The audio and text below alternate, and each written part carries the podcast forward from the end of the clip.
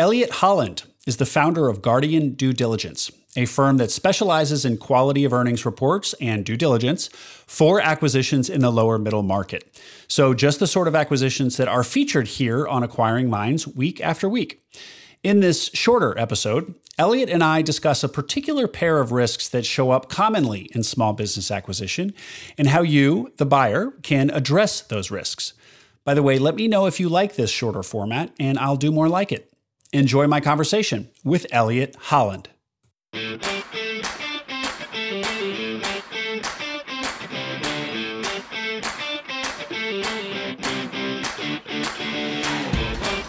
Welcome to Acquiring Minds, a podcast about buying businesses. My name is Will Smith.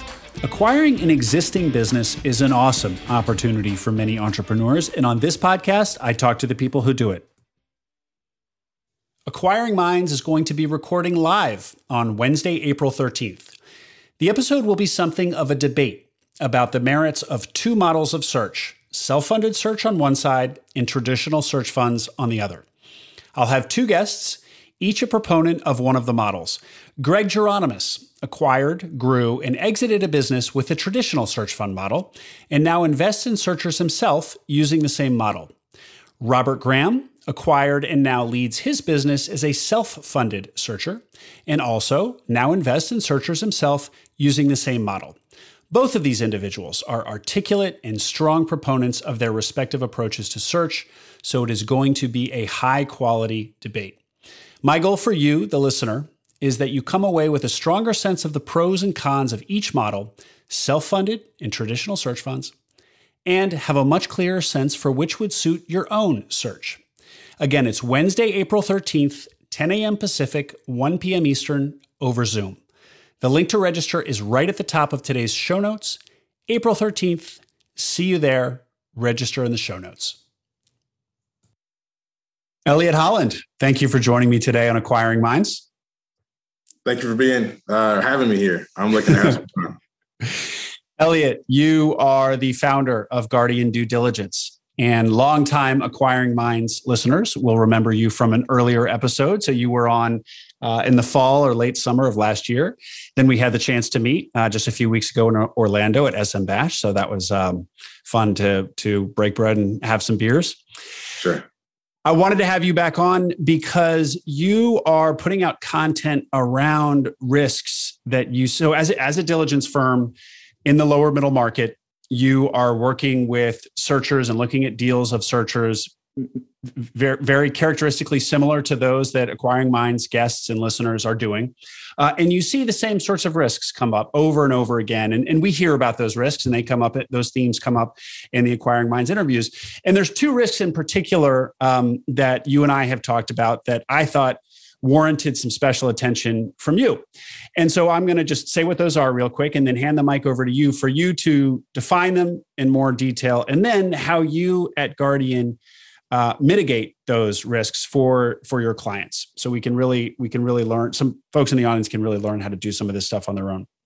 So the two risks are industry risk, which kind of speaks for itself, but essentially you're looking at acquiring a business, everything about that business looks good, the business internally, but of course, what about the external factors? Is the industry that it's in about to tank, or are there's some other variable that's about to change things negatively in that industry? First. Second, the seller risk. So the sellers often are leaving the business, if not immediately, imminently, shortly after you take the helm, and what risk does that pose? How can the business be extricated safely from the seller? So, with those two things defined, Elliott, why don't you start with the first one, the industry risk? Define it with a little bit more color than I just gave it, and then let's get into some tactics about how you at Guardian help your clients mitigate that industry risk. Sure, and the reason this is so important to anchor it is that these are risks that you can get a clean quality of earnings and a great asset purchase agreement and great financing. And if you don't check these things, your deal could still go very poorly. And so the reason we're covering it is because these are a bit more nuanced types of things. So on the industry side, what you're trying to figure out is the industry growing, shrinking, changing? anything of that nature. And you're particularly trying to be careful around a seller who's been in business 10, 20, 30 years, who's telling you it's because he had a heart attack or something, but it could be because he sees the industry going terribly poorly, or he's not prepared for the new normal in an industry, and selling it to you so for you to take that fall. You know, people talk about catching a falling knife. But let me tell you an example, because I think that's always easier. I recently put out an article about buying into a dying industry. And it was about a deal I tried to get done in 2016 in Arkansas. And the deal ended up blowing up. But when I got a chance to talk to the seller, he told me that he was selling because he thought a certain president was going to win, and that was going to sort of completely torpedo his business because some regulation was going to come in and the business was going to go down the tubes. And so he was selling to get out of that risk. And one of the reasons why that deal didn't go through is a different president won, and he didn't feel that way, and he kept the business. But it taught me a lesson around, you know, that wasn't the three reasons he told me when I had dinner with him, his wife, and his four kids, right? So you gotta be careful. And I'll give some other examples. So let's talk about somebody who is buying something that looks like a Peloton or some sort of home gym situation. And I'm using these recent examples because I think it'll click in people's head easier. Those businesses will have done amazingly well during the pandemic. And now you see that they're having issues already. And so if you're buying a business like that, your strict quality of earnings, right? Just that, what's the trailing 12-month EBITDA will come back fine, but you're not buying trailing 12, you're buying future 5, future 10, future forever. So that's why industry becomes important. Even things like Facebook marketing agencies right now. You guys are seeing Facebook stock go down. Apple cut down on what they allow them to do. So if you're buying a marketing agency today that's heavily focused on helping people with their Facebook ads, you have to realize that that's going to shift as a mix of most marketing companies going forward. So these are the kind of things you have to think about. What is so difficult about mitigating this risk, it seems to me, is that, you know, it's a classic case of you don't know what you don't know. So you don't even know the questions to ask often, since you're a newcomer to the industry. So anyway, tell me how you approach this for your clients at Guardian. So we tend to be a bit more holistic in how we think about diligence. So our work doesn't stop at the quality of earnings. We try to help people think if the business is worth what they're paying for it. And on my website, we say we stop people from buying a bad business. So we look at things like how you get the information on a shoestring budget. So I'm going to go like shade tree mechanic on you guys. So one of the ways to do this is look at LinkedIn, look at Twitter, find somebody who's in the industry, send them a message. It should not start with, I know you're busy, but I delete all of those in my inbox. It should start with, I'm buying a business in your industry and would hugely benefit from 15 minutes of your time to not sink my family with the $1 million personal guarantee. You do 10 of those, you're going to get some folks to talk to you, and they're in the industry. They know it back and forth. And so you'll get some solid information.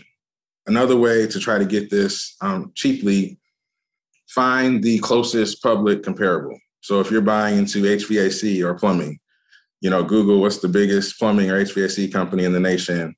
Hopefully, if they're public, you can go to their investors page. Don't look at their annual report. Don't look at their quarterly reports. You want to go to their investor presentations. When they go speak to Goldman Sachs, Bank of America, about what the business is doing to try to cultivate new investors, what they put together is a 30-page report on what the industry is doing, what they're doing to take advantage, their financials. And so you get all of the game that the public company paid for free on their website. And actually on that point, Elliott, so there are, of course, companies that produce industry reports, IBIS or IBISWorld, I believe I'm pronouncing that correctly, on SearchFunder.com. If you're a member of SearchFunder, they have a partnership with that organization and another industry reports organization. You have access to these for free. And I've peeked at a couple of them, and they seem like they're pretty hefty, 20-page, you know, documents. What's your opinion on those? So they're a good place to start. So my mind is the way you look at these nuanced issues is the same way I look at diligence. So I want to triangulate data. So as a buyer on the cheap looking to get smart, you have to triangulate data. So go to IBISWorld. I think it gives you the drivers of value in those industries. I think it does a good job of sort of laying like the foundational, like lay of the land for what's going on. But I think those reports can be dated. They can be a bit simpler than the real sort of challenges in the industry are. And so really in the past, when I've used those, I've used them to circle the drivers of value in that industry and then go dig further in how do those things manifest in the business I'm looking to buy? And then how can I do more research on those things to get to the answer?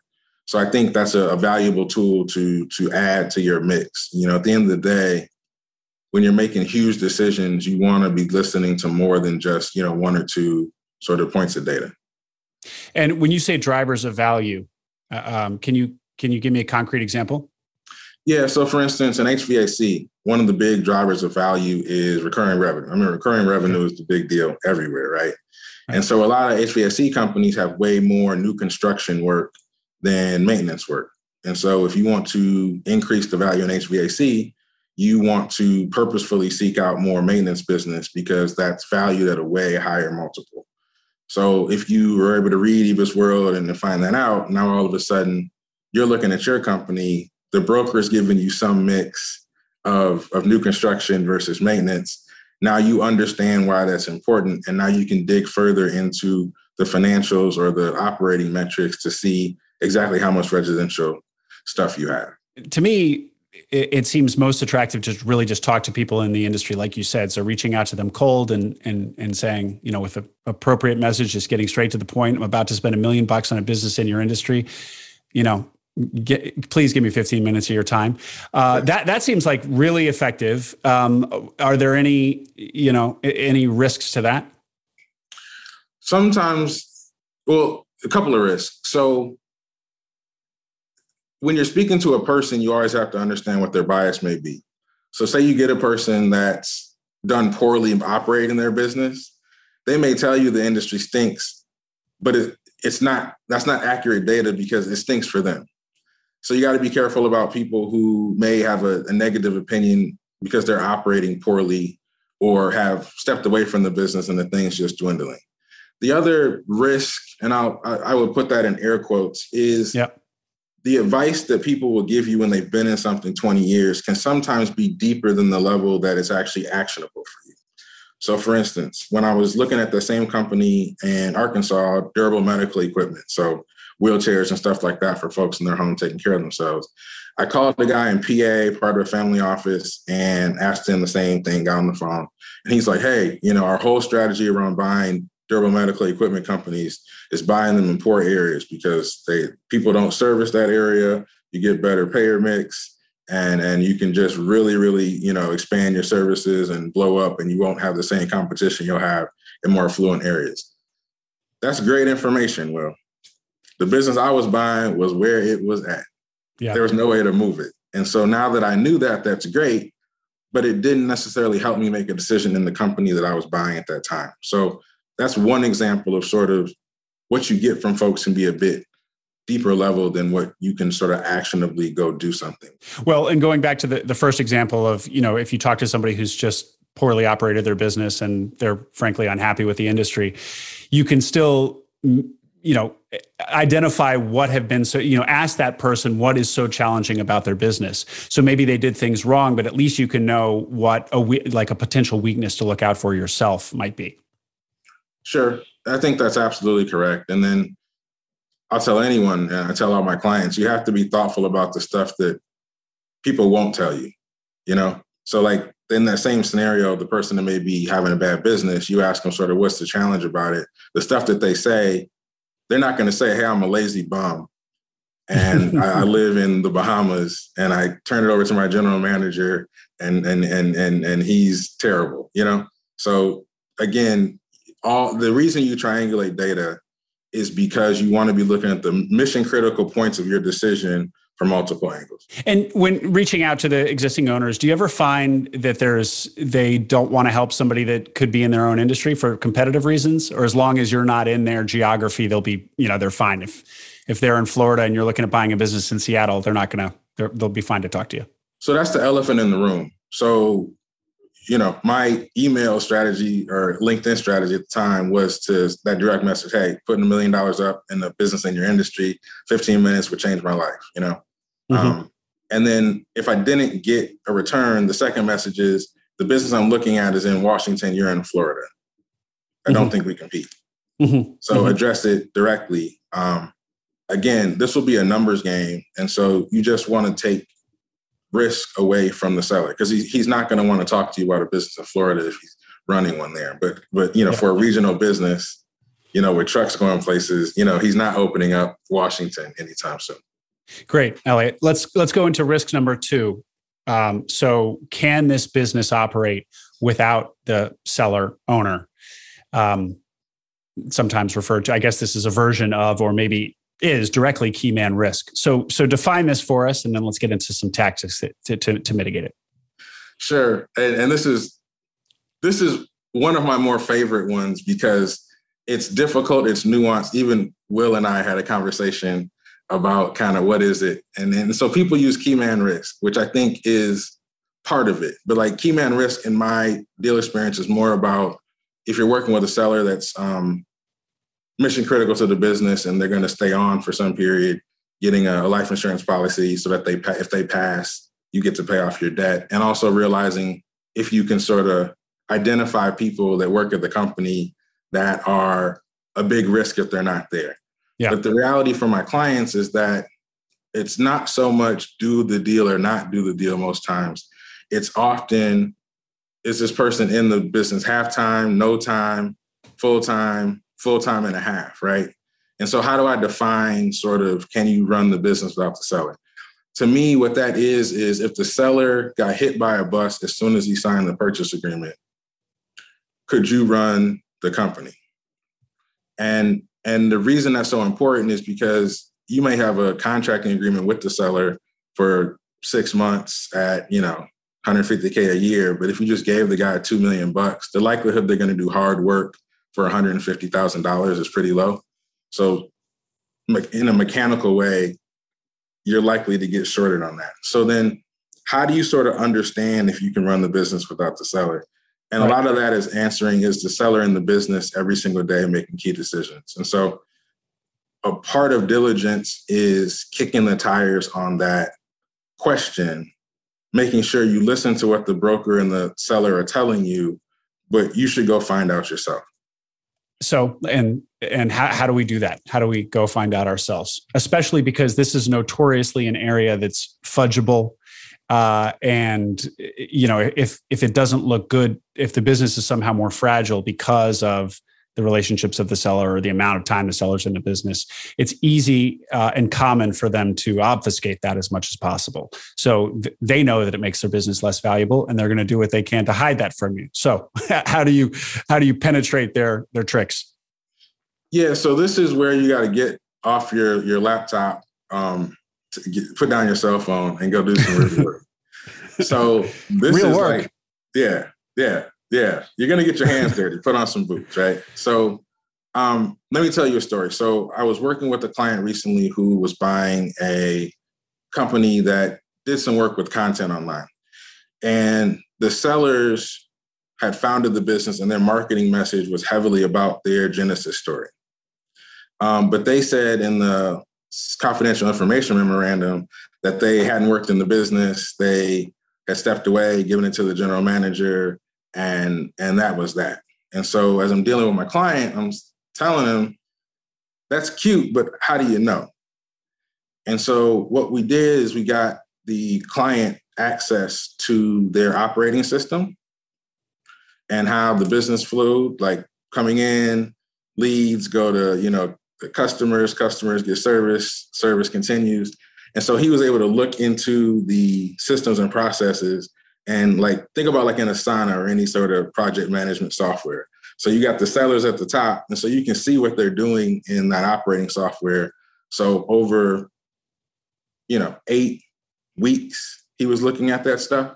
So that's how he got familiar. Some of you folks are doing more industrial businesses. So I'm working with a client now that's buying a rental company. And once again, husband and wife own it. And husband says he's completely out, wife is half out, but we can never get them on a call between 9 and 5. So I encourage my clients to do something that most people don't want to do. And so I'm going to emphatically push people to consider it. If you spend a day with the sellers, you'll know who's calling them, how many emails do they have to check, what decisions do they not feel comfortable of their people making, all those kind of things. Now, it's hard to schedule a full day meeting with a seller sometimes. The broker's not going to want it.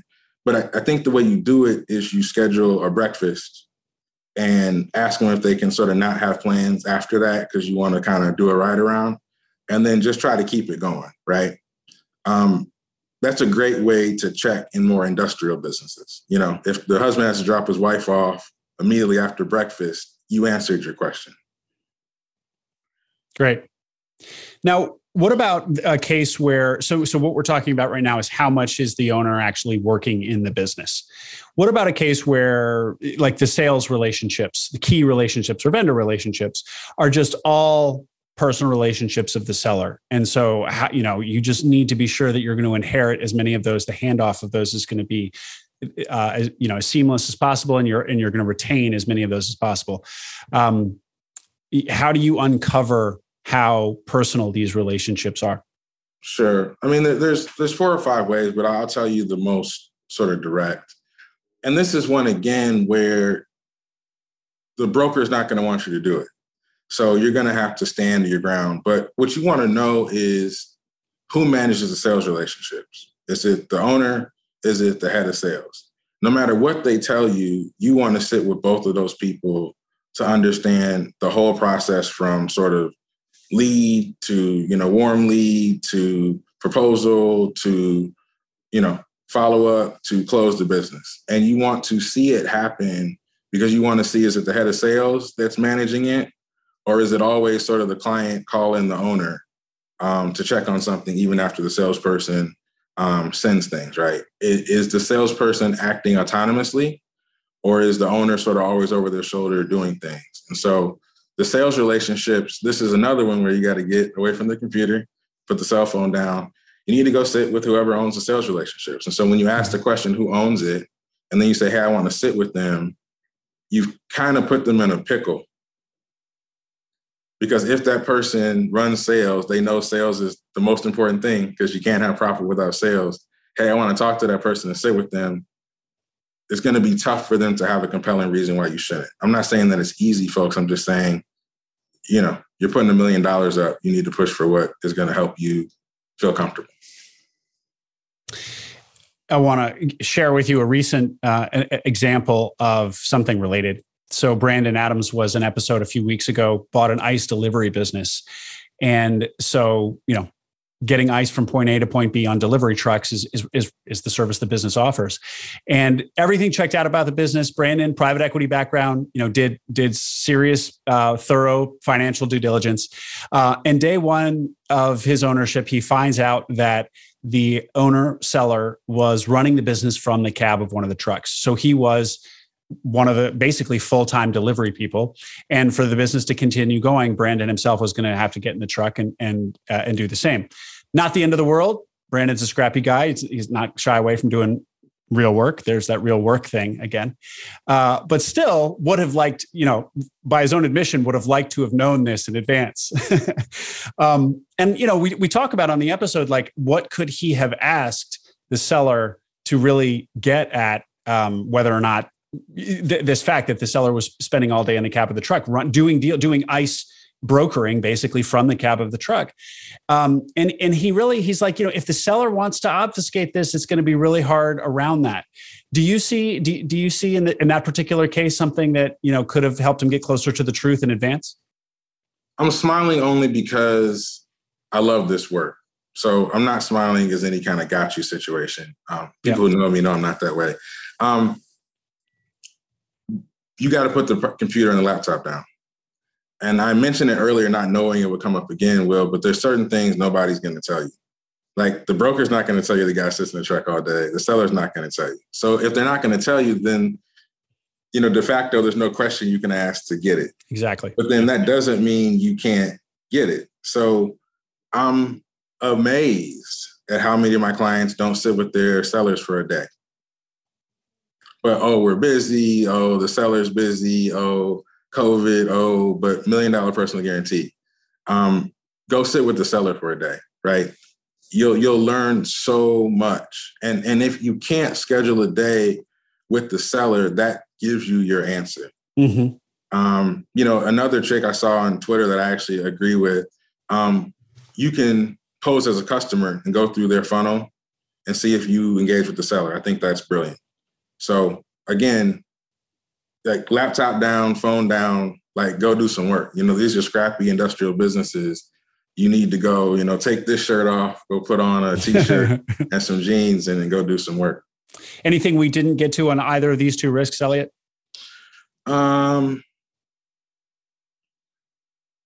I think this is very helpful. I think these are two of the most nuanced challenges that the buyers have that I don't think get addressed enough. And I think we've done a great job of giving folks tools and letting them know if they have trouble, you know, please come seek us out because we can help you with that.